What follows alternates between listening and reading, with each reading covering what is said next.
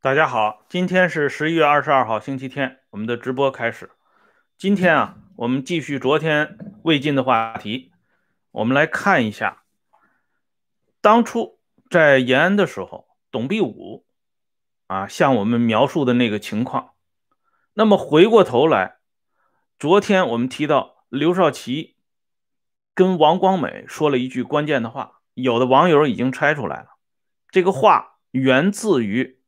王光美访谈录，这个话题是怎么引起的呢？就是当时刘少奇和王光美夫妇两个人已经预感到他们前途不妙，人家已经准备对他们最后下手了。他们唯一放心不下的是年仅六岁的孩子，这个最小的这小女儿就是刘潇潇。这孩子怎么办？王光美当时提出一个观点，就是说不行就把这孩子。带到里边去，就所谓的监狱。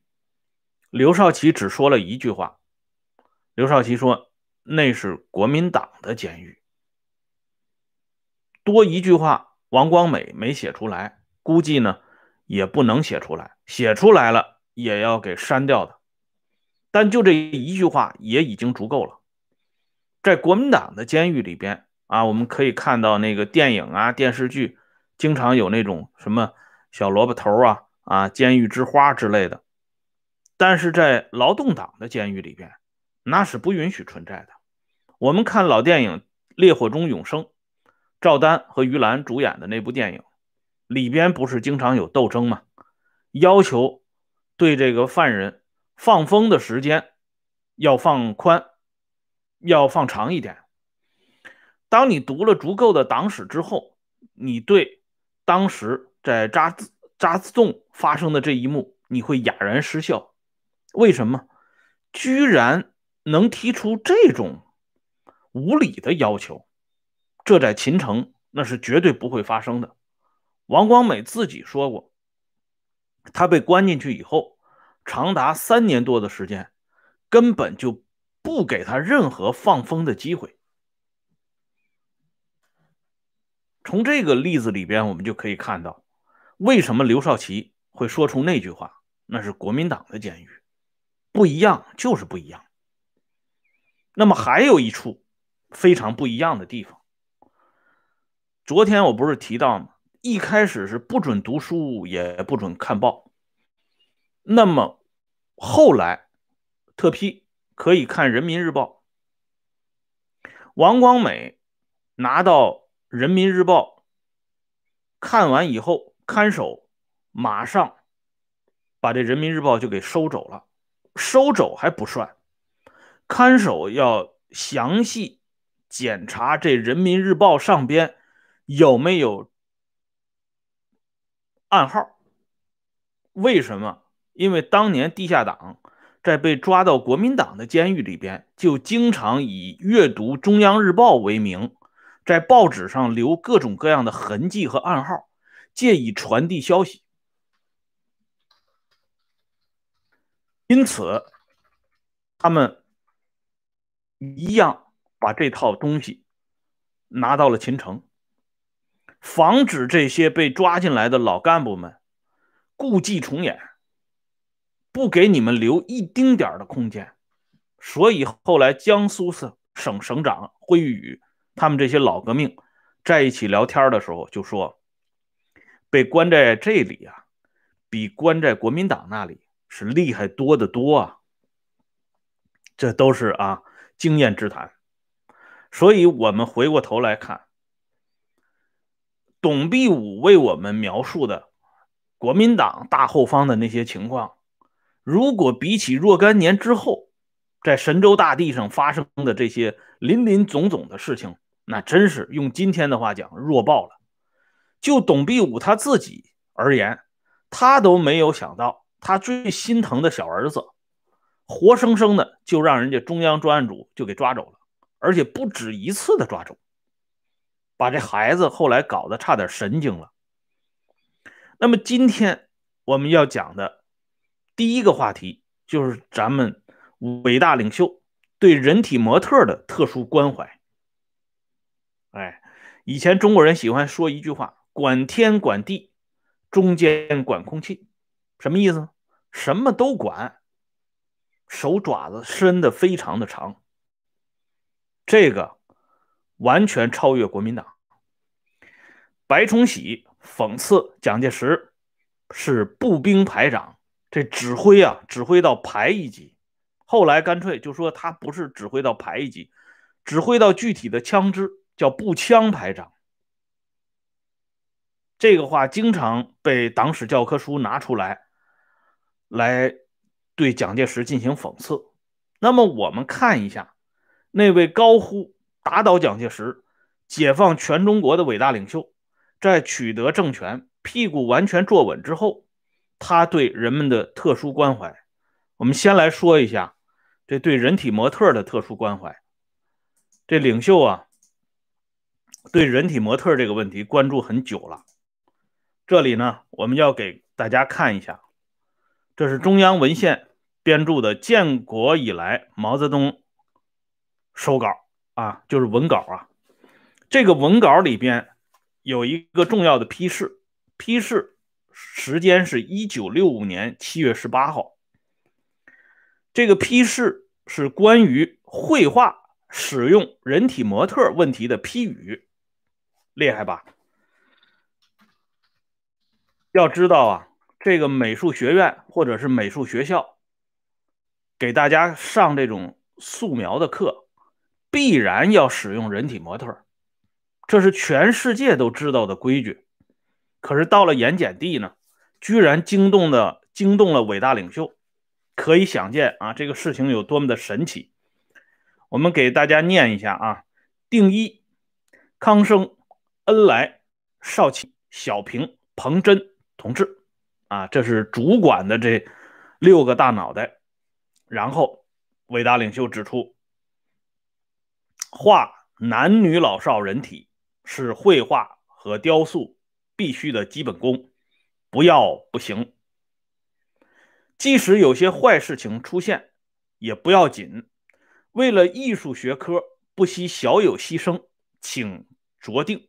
毛泽东，啊，当初一九二五年，刘海粟就是最早引用这个人体模特的，结果遭到当时北洋军阀五省联军总司令孙传芳的禁止，在那个时候闹的是沸沸扬扬。后来成为大家控诉北洋军阀罪行的一个表证。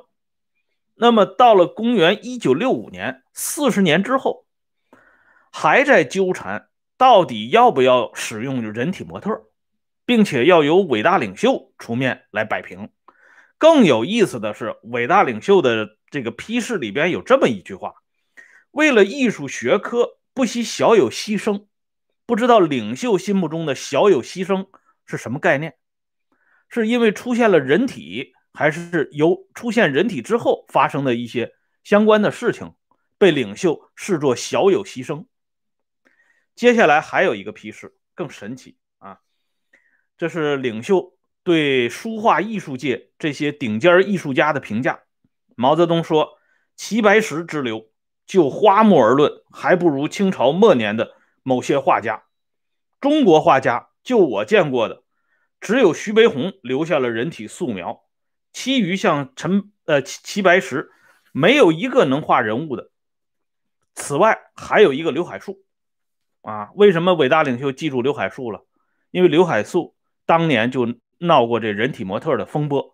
更主要的是，伟大领袖的枕边人那个伟大棋手江青，在年轻的时候曾经给刘海粟做过人体模特。留下过两三张传世的人体素描，大家从网上就能看到，所以领袖自然要知道这个刘海粟。通过这件事情，我们就可以看到这中间管空气管到什么程度。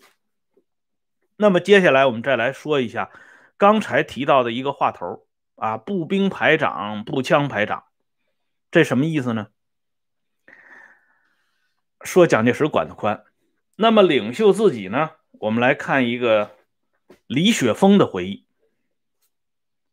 中央书记处书记、华北局第一书记李雪峰本人的回忆《亲历者记忆》这本书当中，李雪峰是说过这样一句话，他说：“文革期间不准调动军队，调一个排也要军委主席签字，就是必须有主席签字才能生效。”这是李雪峰为我们留下的回忆。而刚才我给大家举证的这个关于人体模特的，这是发生在一九六五年，那个时候还没有到文化大革命，所以可见在常态和非常态当中，领袖对权力的控制始终是如一的。那么再给大家展示一本书《毛家湾纪实》，这是林彪的秘书张云生回忆的，他讲了这么一个故事。他说，一九六七年六月份的时候，曾经有这么一件事情。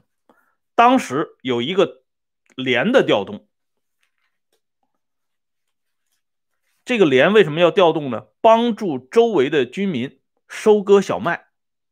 所以总政治部方面就给林彪办公室毛家湾打了电话，就是说有天津市驻军有这么一个请示，他们要到郊外去收割小麦。我们已经同意了，但是为了啊，按照组织程序来讲，我们报备，向林办报备一下。张云生拿到这个电话记录稿之后，去向叶群做了一下解释。叶群马上就提出来，这件事情必须上报伟大领袖。张云生应张云生就感到很奇怪，他说：“这个不是人家总政治部的请示。”这是一个备案，按照我们的程序，无需继续上报。叶群说：“那不行，这个事情你说了不算，就是要把这件事报领袖。”啊，于是呢，这件事情就报上了毛泽东的桌面，而毛泽东本人居然对他进行了圈阅。叶群拿着毛泽东的圈阅的电话记录。把张云生给训了一通。他说：“你看看，主席已经圈阅同意了，而且没有提出批评，说明主席对这件事情是关注的。而你们的建议不必报主席的道理是站不住脚的。”这张云生就提出一个疑问，他说：“如果部队中一个连啊这么一个行动。”都要报告主席，主席受得了吗？叶群来了一句话：“反正多向主席请示报告没有错。”啊，这么一件事例出现在毛家湾纪实的回忆录里边，我们就可以看到，这个连它既不是换防啊，也不是真正的军事行动，就是这么一个军民鱼水情的小故事，居然都要上报给伟大领袖。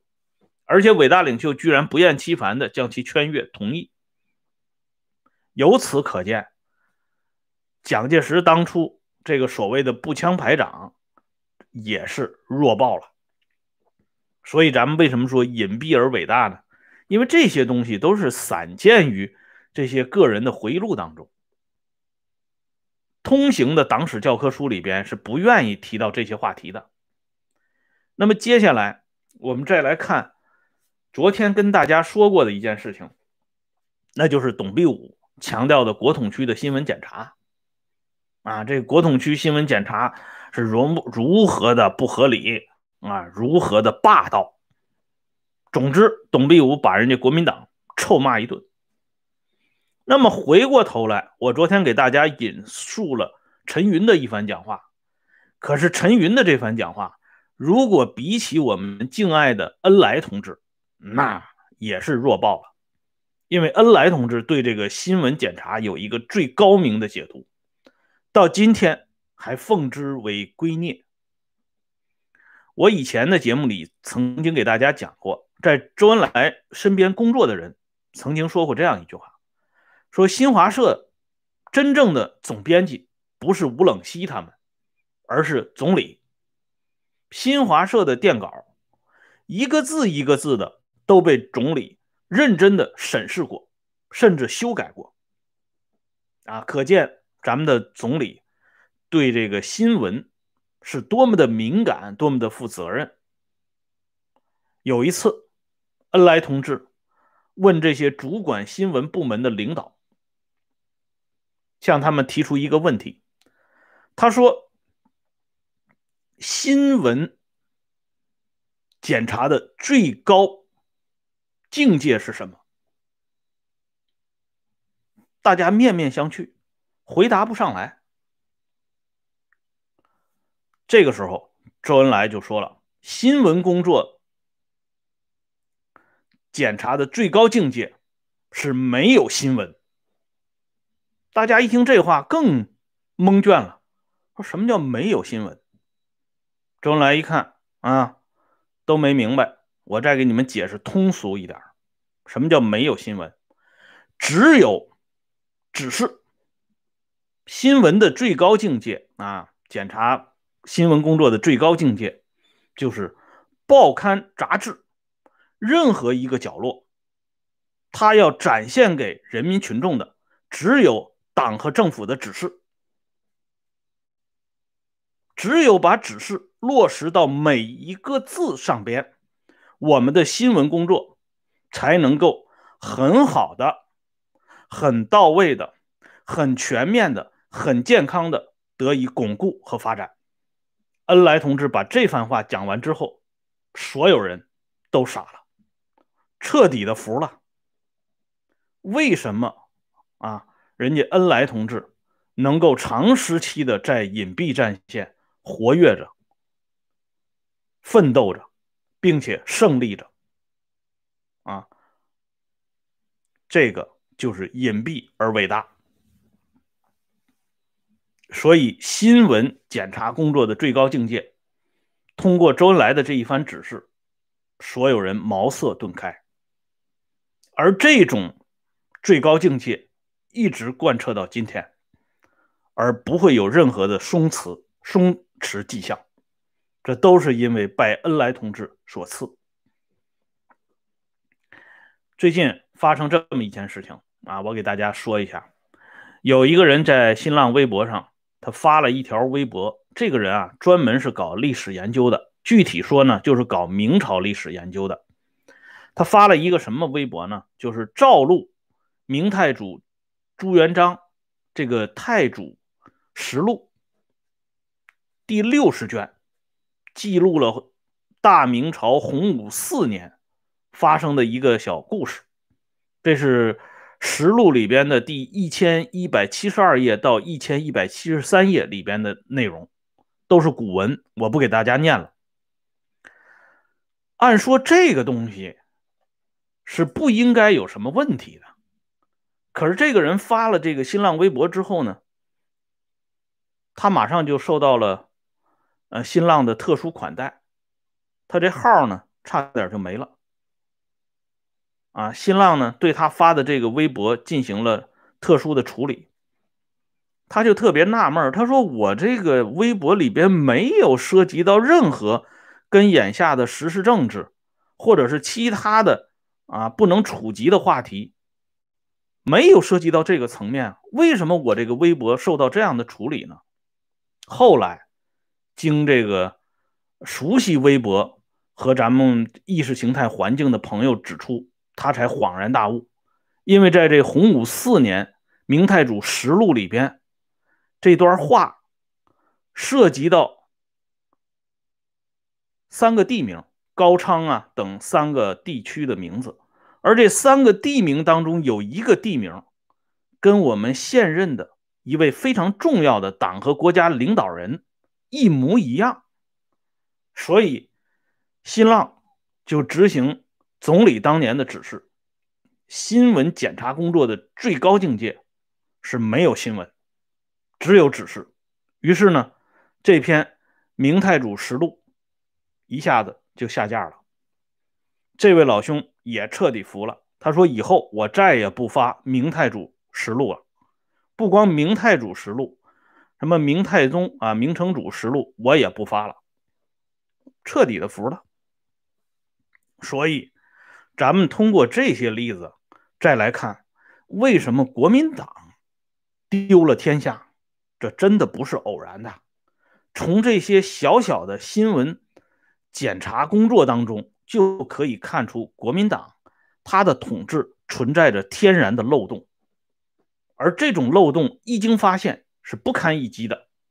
正如这个董必武所说的那样，我们利用我们的优势，钻他的空子，把我们要说的话，不同的角度展现给全国人民。当初。在文化大革命当中，江青啊曾经羞辱过董必武，他说过这样一句话：“他说董老董老，坏事干的不少啊，被广为流传。咱们应该说啊，这江青这话说的确实不对，因为董老还是干过很多好事的，比如说董老留下的这个关于大后方的情况。”他如果没有这么一篇讲话流传到今天，我们怎么知道会有这么强烈的对比呢？我们怎么知道国民党就这么的稀里糊涂的就被人搞掉了呢？所以，董老还是干了一些好事的。当然，董老干的更好的一件事，是意外的向我们透露了更重要的一个情况。那么，这个更重要的情况是什么情况呢？咱们明天接着说。感谢朋友们上来支持和收看啊！刚才有的朋友提出来说要把这个电报群链接发一下啊，我给大家发一下。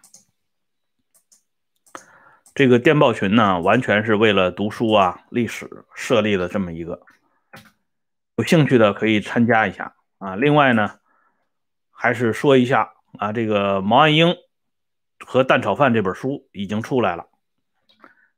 想要选购的朋友可以按照我给的链接啊进行选购。再一个就是时政会员频道，有兴趣的朋友可以参加啊，每天都有更新。